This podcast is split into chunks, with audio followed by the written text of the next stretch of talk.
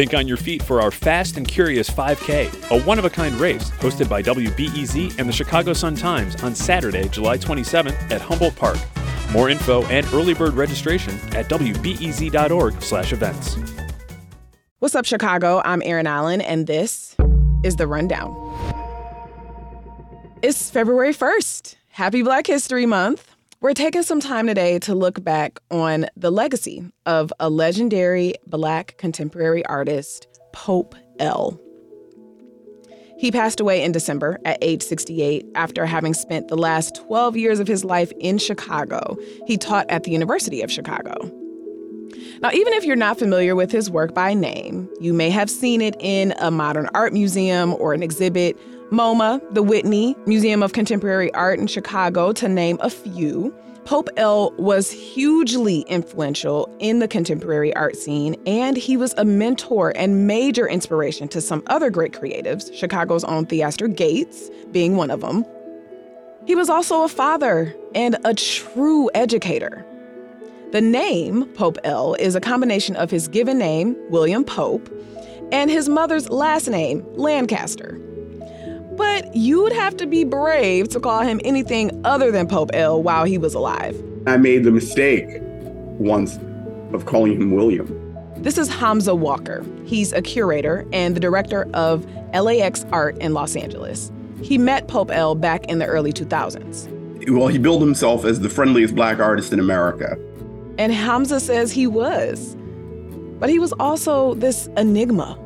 There's no way to pin down Pope L his work is, I would characterize it as still north of the future. Pope L worked in all different forms and defied categorization. He painted and sculpted a lot.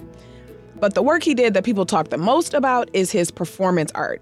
He was an intervener, he was a subverter. Probably his most well known performance piece was The Great White Way. Between 2001 and 2009, he crawled 22 miles of Broadway from the southern tip of Manhattan up to the Bronx. In another piece, he smeared mayonnaise all over his body to create this sort of uncanny, shiny white face. It was fittingly called I Get Paid to Rub Mayo on My Body. And he actually worked with food a lot. When you coat a wall with joint compound mixed with ketchup, it it it turns into this really gross like skin. Brilliant brilliant piece. And i just i still i never asked him where did he come up with this idea? That's a question i have when i look at a lot of pope l's work. How did he even come up with this? He did so much with such care but he never really did the same thing twice Hamza and I started by talking about how Pope L made it so hard to put a label on his work. At the basis of the work, I would say, is a riddle. Mm. And Pope L was always one, in terms of conversationally, he was always full of questions. Yes. Questions, questions, questions. And he would always the the the image that I have of him in my mind is him staring over his glasses at me and going, Well, let me ask you this. That's how you always I love that. always lead off the question. Let me ask you this. It will be unpacking the work. It's unpacking work that to unpack it assumes that there's a bottom to that bag. Mm. And there isn't one. Mm. It's much more, I would say, it follows whatever laws there are governing a black hole. Right? wow. And for Pope L, the question of of if you were to say to him, black artist, he, the first thing he would say is, "Oh, uh, let me ask you this. What do you mean by black? Oh. and, then, and, then, too, uh-huh. let me ask you this. What do you mean by art or artist? so, so you would deconstruct. Well, let me stop you there, right? Like, yeah, let me just stop exactly, you there. exactly. Wow. He, he, would. He would. He the in the work uh, proceeds accordingly. Yes. So when it comes to the notion of identity, uh, Pope L, it's both caught between just generationally, um, you know, him having grown up over the course of the 1960s, 70s, between both an assertion of identity, you know, a kind of, you know, black nationalism, hmm loud, I'm black and I'm proud. And at the same time, Yes. a critique of identity. I guess one could say, you know, one of a few twin engines, I would say, that would drive Pope L's work and thinking, you know, in so if you could begin to package it. Mm-hmm. Yeah. Um, you talked about the questions, and you know, people say that he asked a lot of questions himself. He used his work to make us ask questions of our own leanings, of our surroundings, ourselves. His work begged questions. um, in your work, consuming, curating, analyzing so much art, talk about the role curiosity plays in making great art. Oh, you. I, I want to believe that you know the field, you know, contemporary art is a almost first and foremost um, a place to exercise curiosity. Mm. Uh, I mean, it raises more questions, I would say, than than it it, it delivers answers. And if ever there were someone at the center of uh, that paradigm, it would be Pope L, um, especially around issues of self Mm. and and identity um, uh, in terms of his performances. Uh, I mean, questions about masculinity, the Mm. idea as a black man that you know a race body is already spoken for in some Mm. sense. So having to just almost begin at a place of um, deconstruction, um, undercutting Mm. self, uh, and then presence being offset by one of his favorite or a key term for him, lack. Hmm. Um, and he used to say that that if you ask him, you know, what was his medium? Mm, my favorite medium is lack. Mm. You know, as an artist, so it's like, you know, do you do paintings? Do you do sculpture? What do you work with? What material do you work with? Lack is the- Scarcity is what I work with. Yeah. yes. Wow. scarcity, Lack. lack. Yeah. know. wow. So, um, What do you uh, think that meant? you know, I think, you know, I'd interviewed him a few times, Yeah. and there were, and I don't know if if our discussions about masculinity, black masculinity, ever really made it into print. Um, but there was uh, the performance of masculinity, overperformance of masculinity, as it was used to cover up lack, Mm. right? And he thought that uh, Mm. that lack was something that was ascribed to the black body.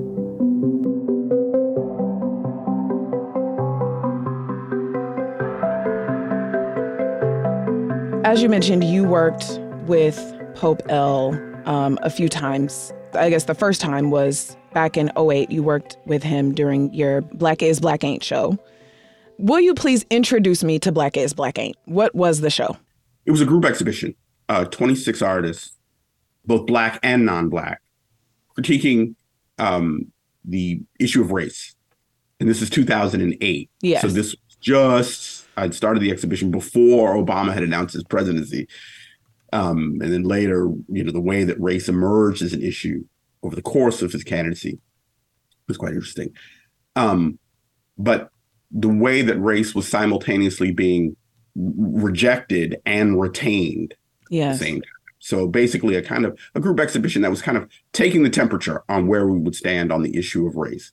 So Pope L, because of the skin set drawings, This is a can you describe? So this is a series of framed statements. yes, frame statements exactly. They're statements uh, that uh, feature a color that modifies the word people, and then it all they always take the form of a sentence.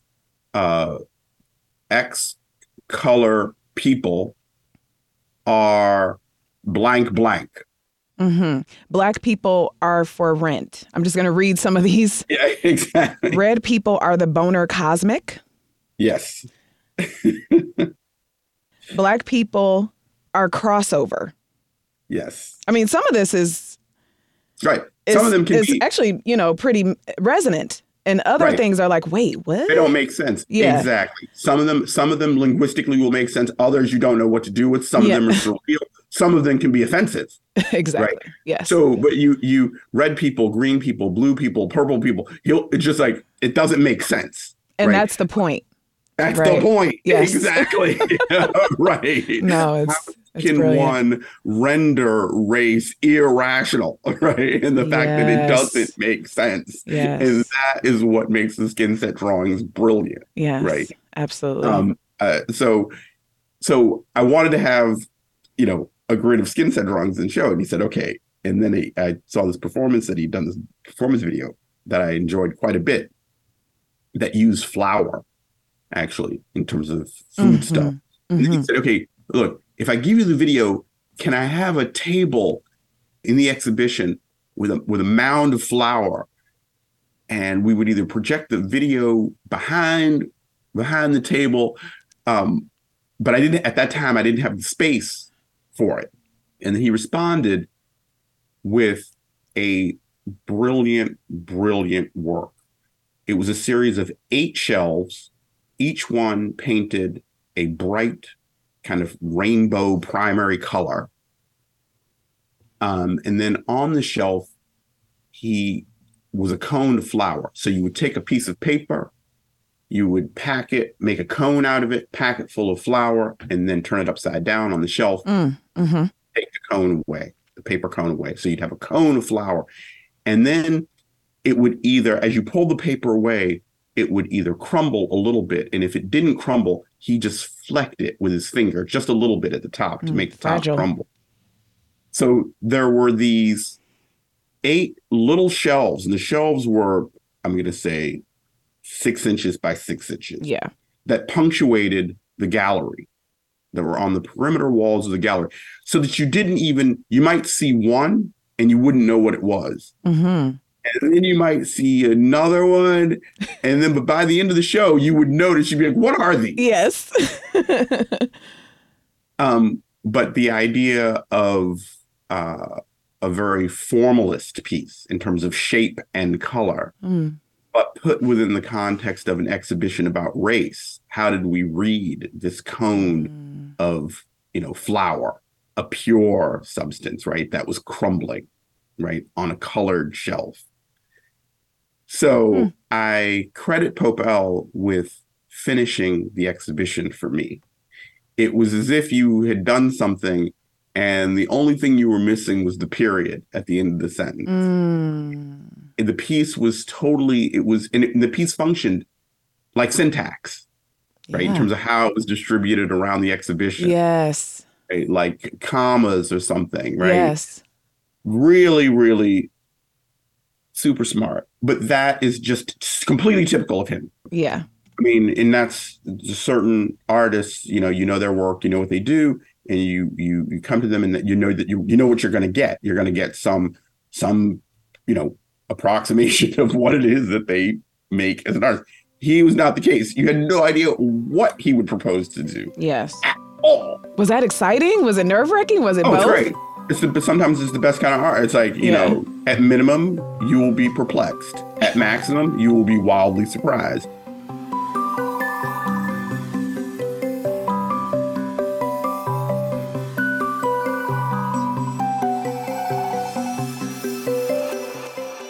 When you think about Pope L right now, if you were to talk about his legacy and what he's left behind, what would you say?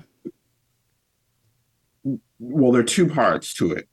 One is him as an artist and his work and the the manner in which it resists unpacking. Um, Mm, it will it will always remain in some sense uh, fresh uh, because it comes at you like a riddle. So it's kind of a, a, a or a parable, right? A question. The other thing is him as a teacher mhm. He's an incredible teacher.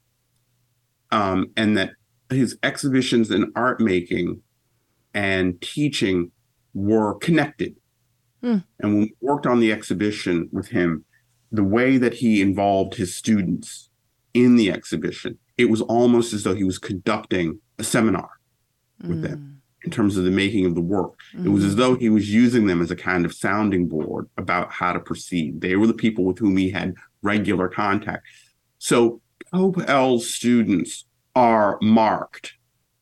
They're not just like, oh, I got an MFA. There's certain schools and programs that you go through. Yeah. No, no, no, no, no. He is an instance where it's like, oh no, I studied with Pope L. Mm-hmm. And as a model, he was always asking questions, right? And so once you were hanging out with Pope L, you definitely saw the world different. Mm. No two ways about it. Well, if that's if that's a legacy, right? If if if I've ever heard one, for sure.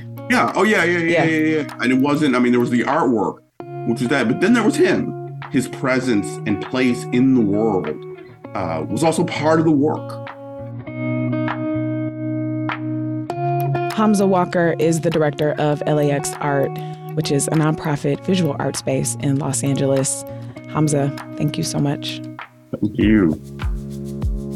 If you want to learn more about Pope L's life and legacy, my colleague Mitch Dudek at the Chicago Sun-Times wrote an obituary last month. It has a bunch of archival photos and it's really a great read. You can check that out at chicago.suntimes.com.